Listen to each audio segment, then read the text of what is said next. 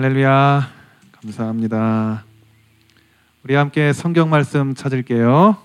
신약 성경 고린도 후서 3장 12절에서 4장 2절까지 말씀입니다.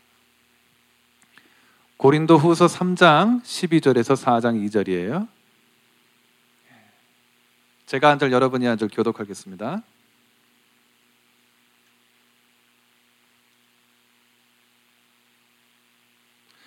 우리가 이 같은 소망이 있으므로 담대히 말하노니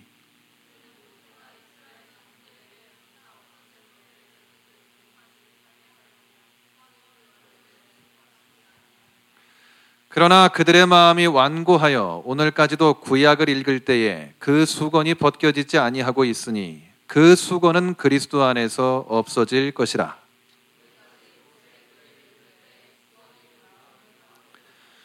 그러나 언제든지 주께로 돌아가면 그 수건이 벗겨지리라. 우리가 다 수건을 벗은 얼굴로 거울을 보는 것 같이 주의 영광을 보매 그와 같은 형상으로 변화하여 영광에서 영광에 이르니 곧 주의 영으로 말미암음이니라.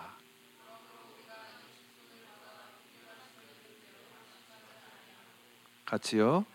이에 숨은 부끄러움의 일을 버리고 속임으로 행하지 아니하며 하나님의 말씀을 혼잡하게 하지 아니하고 오직 진리를 나타내므로 하나님 앞에서 각 사람의 양심에 대하여 스스로 추천하노라. 아멘. 예, 여러분 예, 교회 학교 회의를 좀 했었습니다. 미안하게 생각하고 좀 늦었습니다. 죄송합니다. 아 여러분 설날 그래도 여러분들 많이 안 올 줄 알고 어제 지난주서부터 한 줄로 딱 모아서 앉읍시다 했습니다. 물론 오늘이니까 이렇게 앞뒤로 다 모여서 앉은 것 같아요. 근데 모여 앉아 보니까 결코 적은 숫자가 아니에요. 그죠? 여러분 그래도 주의를 기억하고 본교회, 모교회를 생각하면서 이 자리로 모였습니다. 얼마나 감사한지 몰라요. 우리 같이 한번 좀 서로 서로 축복 인사 좀 나눠보겠습니다. 새해 복 많이 받으세요. 복 많이 받으세요. 복을 헤아릴 것 없이 많이 많이 받으세요. 복을 많이 많이 받으세요. 쌓을 곳이 없이. 예. 아, 주님께서 이 자리에 여러분들과 함께 하시고 또 좀 다른 곳에 계실 여러분들의 부모님과도 또 함께 하실 거예요. 아, 무엇보다 청년부를 사랑하고 주어진 예배 시간을 기억하고 나온 여러분들 하나님께서 기뻐하실 줄 믿습니다. 여러분, 청년 무엇을 연상할 수 있을까요?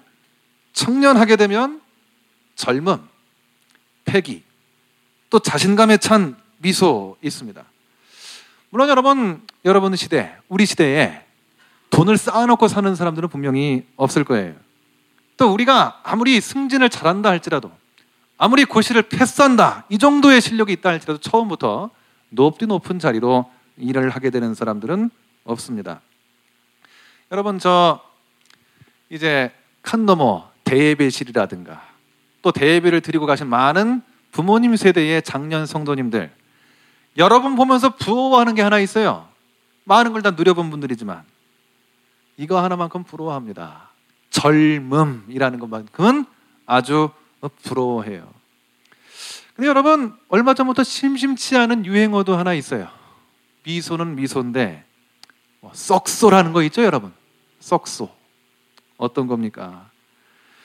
정말 무표정의 주특기인 분, 썩소가 늘 얼굴에 흐른다 하는 분, 혹 있을 수 있죠. 여러분, 예배드리는 공동체는 본래 조용하고 따사롭고 간절한 그런 분위기가 있어요. 내지는 열정적인 분위기도 있죠. 근데 이도저도 아닌 분위기도 있습니다. 따뜻한 것까지는 좋은데 좀 졸려워지는 분위기, 관심 없어지는, 나랑 상관없어지는 분위기도 생길 수 있어요.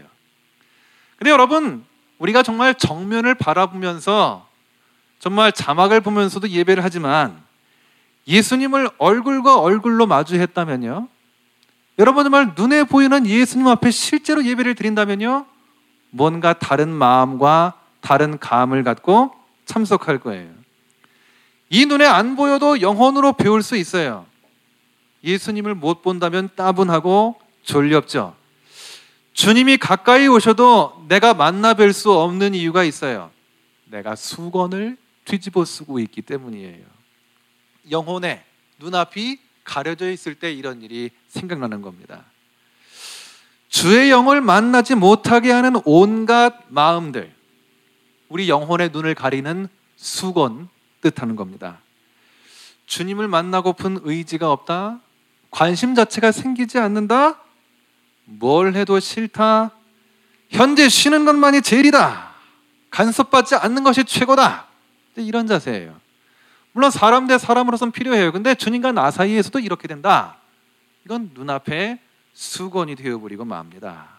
이건 졸음의 수건이 될 수도 있고 내지는 교만의 수건이 올 수도 있어요.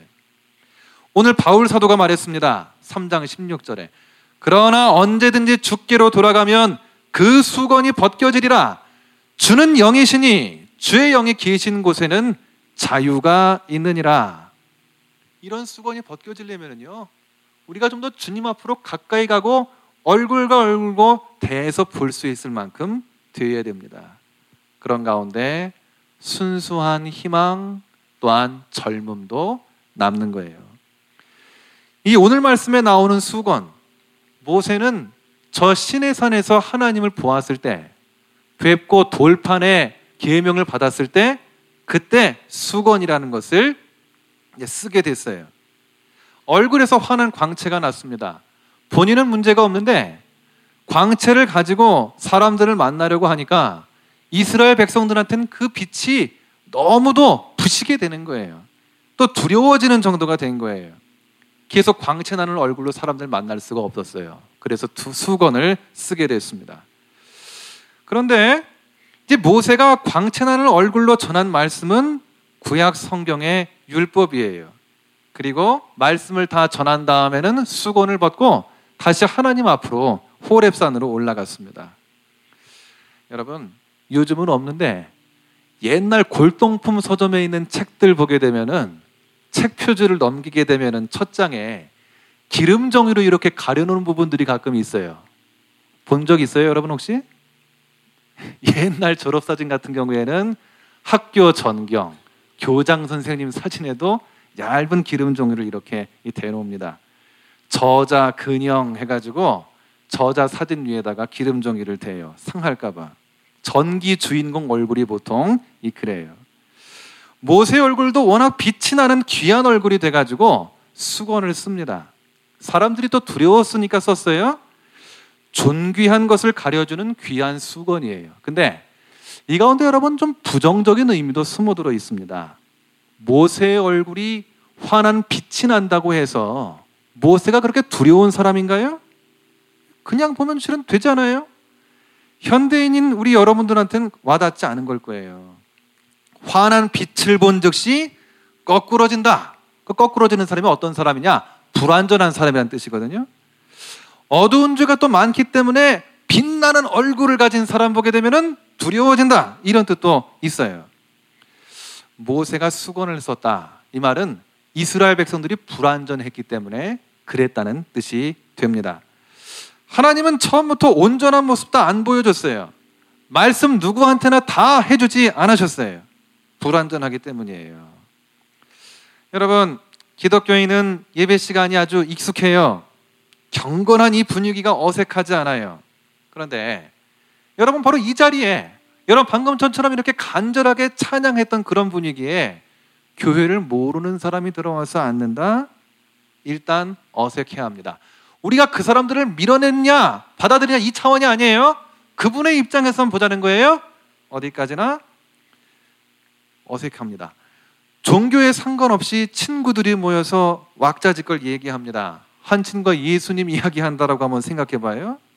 물기언듯이 촥 조용해질 수가 실은 있죠. 재미없어서 그런 것만은 아니에요. 종교라고 하면은 무엇인가 사람들이 좀 찔림을 느껴서 왠지 모르게 좀 더 부담을 느끼게 됩니다. 종교도 인간을 위해서 있어요. 근데 사람들은 종교라고 하게 되면 엄숙하다 못해서 피하려고 들어요. 근데 왜 피하려고 드느냐? 사람 자체가 불안전하기 때문이에요. 사람의 불완전함을 피하려고 하기 때문에 그 불완전함을 피하려는 마음 이거를 오늘 말씀은 수건으로 상징 비유해 주고 있는 거예요. 바울이 고린도후서를 씁니다. 수건 모세가 쓴 수건을 오늘 글로 썼어요. 그런데 의미가 좀 달라집니다. 그러나 그들의 마음이 완고하여 오늘까지도 구약을 읽을 때 그 수건이 벗겨지지 아니하고 있으니 옛날 성경을 읽긴 읽어요. 근데 마음의 수건이 쓰여져 있어요. 그래서 온전히 알지 못한다고 했어요. 그들 유대인이란 뜻이거든요. 구약 성경은 예수라는 말은 안 나와요. 근데 예수님에 대해서 예언한 책이에요. 근데 유대인들은 수건을 쓰고 있어요. 그래서 예언을 봐도 참 뜻을 알 수가 없어요. 그래서 실제 예수님이 나타나서도 그렇게 배척하고 싫어했던 거예요. 우리 유대인만 구원받는 사람이야. 예수를 통해서 율법 없이도 다른 사람 다 구원받아 말도 안 돼. 이런 생각을 갖고 있었어요. 이게 바로 마음의 수건이 가려지게 됐던 거예요. 불완전함의 상징인 거죠. 이 자리에 여러분들이 있습니다. 예수님께 나오는 거 참 좋은 거예요. 신자라면 참 좋아야 해요. 근데 여러분, 어떻습니까? 이 자리로 옵니다. 일주일에 한 번이라도 옵니다. 근데 정말 좋으십니까? 내 마음의 수건이 가려져 있다면 더 이상 좋지 않아요. 이스라엘 백성들처럼 두려워하든지 유대인들처럼 거부감만 갖든지 힘들고 따분한 우리 마음은 실은 알고 보면 수건을 쓰고 있는 마음인 것이죠. 근데 말씀으로 눈을 돌려보죠. 고린도 후서 3장 16에서 17절 말씀이 있습니다. 같이 한번 여러분 보세요. 16, 17절. 같이 한번 좀 읽어볼게요. 시작. 그러나 언제든지 주께로 돌아가면 그 수건이 벗겨지리라. 주는 영이시니 주의 영에 계신 곳에는 자유가 있느니라. 아멘.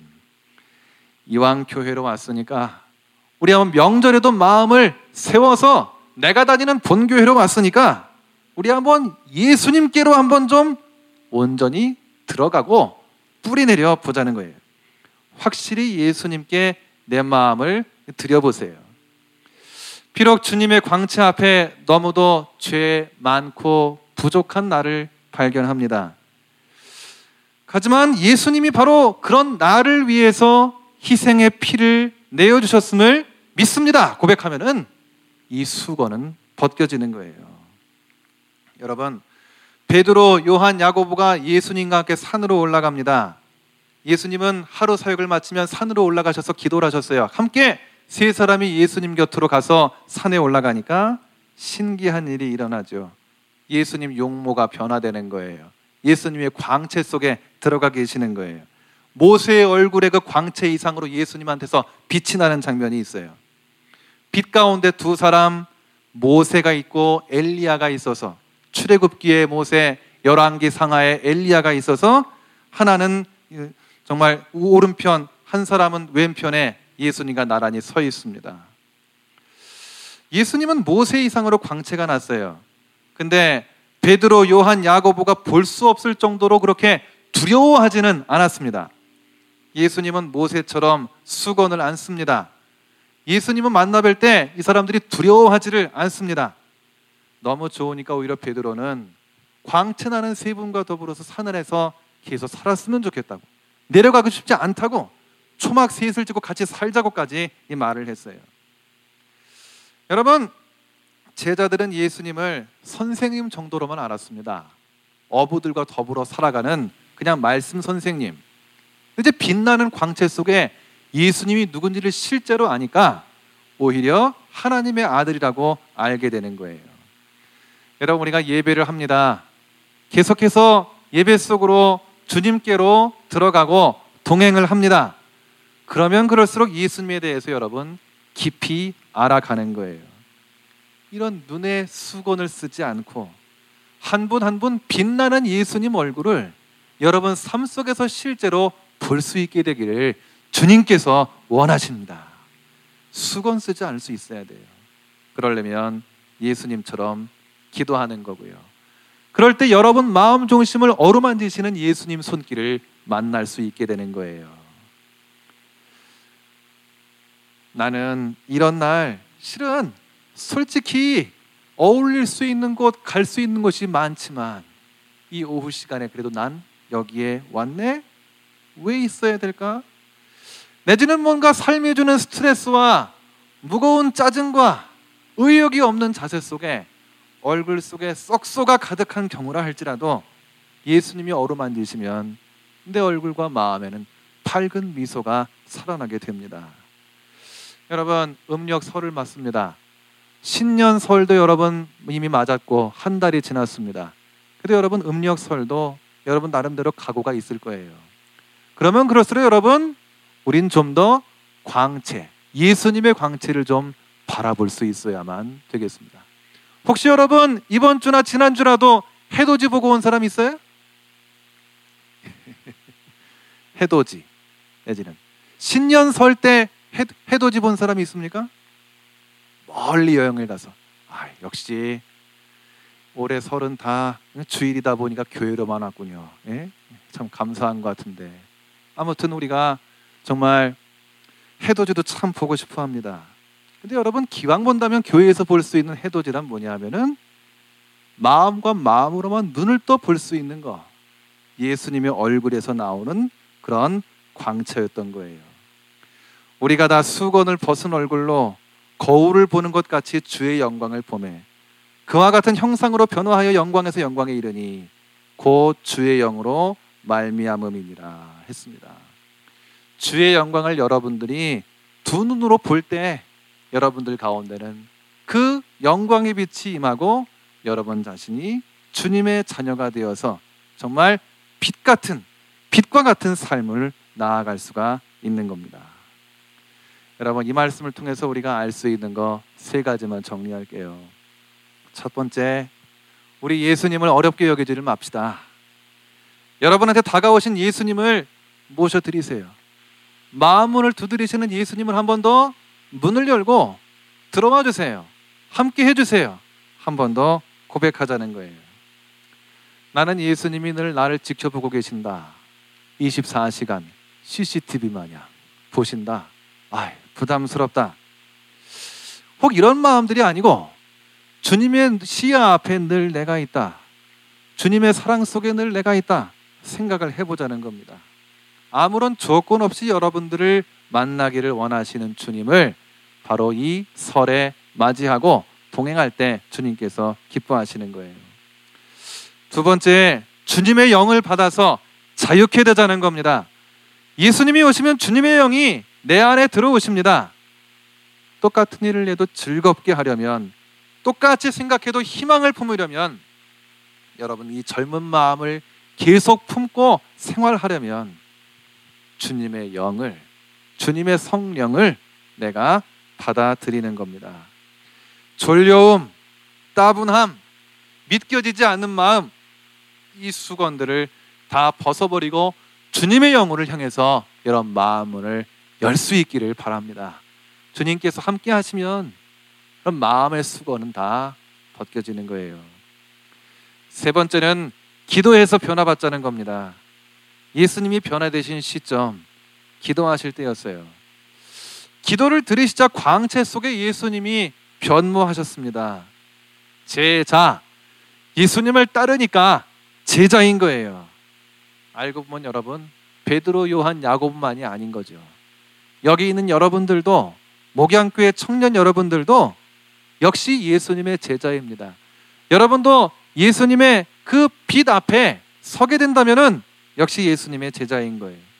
우리도 기도할 때 변화되는 거고 주님 영광의 빛 속으로 들어가는 거예요. 주의 영이 우리 모두한테 임하시는 것입니다. 여러분 음력설 새해가 이제 밝습니다. 우리가 새해를 한 번 더 맞이하면서 또 한 번 되새기는 거예요. 여러분 달력에 나와 있는 것, 무슨 사진에 나와 있는 것, 이런 아침 햇살, 새 아침의 햇살 많이 떠올립니다. 그런데 우리가 이 말씀을 통해서 더욱 주님의 얼굴로부터 나에게 임하는 밝은 빛을 우리는 생각합니다. 주의 밝은 빛이 예수님으로부터 여러분에게로 비치고 있는 거예요. 수건을 우리 한번 좀 벗어봅시다. 어떤 불신앙의 수건, 짜증의 수건, 그리고 찌뿌두둥한 무료함의 수건, 그리고 무기력한 또 내지는 루틴한 구태의연한 수건 한번 좀 벗어 던지고요. 주님을 눈대 눈으로 얼굴과 얼굴로 바라보면서 힘껏 2017년을 출발해 나아가 봅시다. 여러분 같이 한번 저를 따라해 보세요. 수건을 벗어버리자. 그래요. 눈앞에 비늘처럼 끼어 있는 수건 한번 여러분 띄워보는 거예요. 그리고 예수의 이름으로 나아가는 것이죠. 여러분 새해의 밝은 빛 많이 우리가 상징으로 말합니다. 진정 빛나야 될 건 여러분의 삶이고 여러분의 삶이 빛나기까지 그 빛을 주시는 분은 주님이시고 주님의 광채인 거예요. 우리 이 시간 여러분 빛 되신 주님 앞에 힘껏 나아가면서 새해에도 힘차게 나아갈 수 있도록 우리 이 시간 기도했으면 좋겠습니다.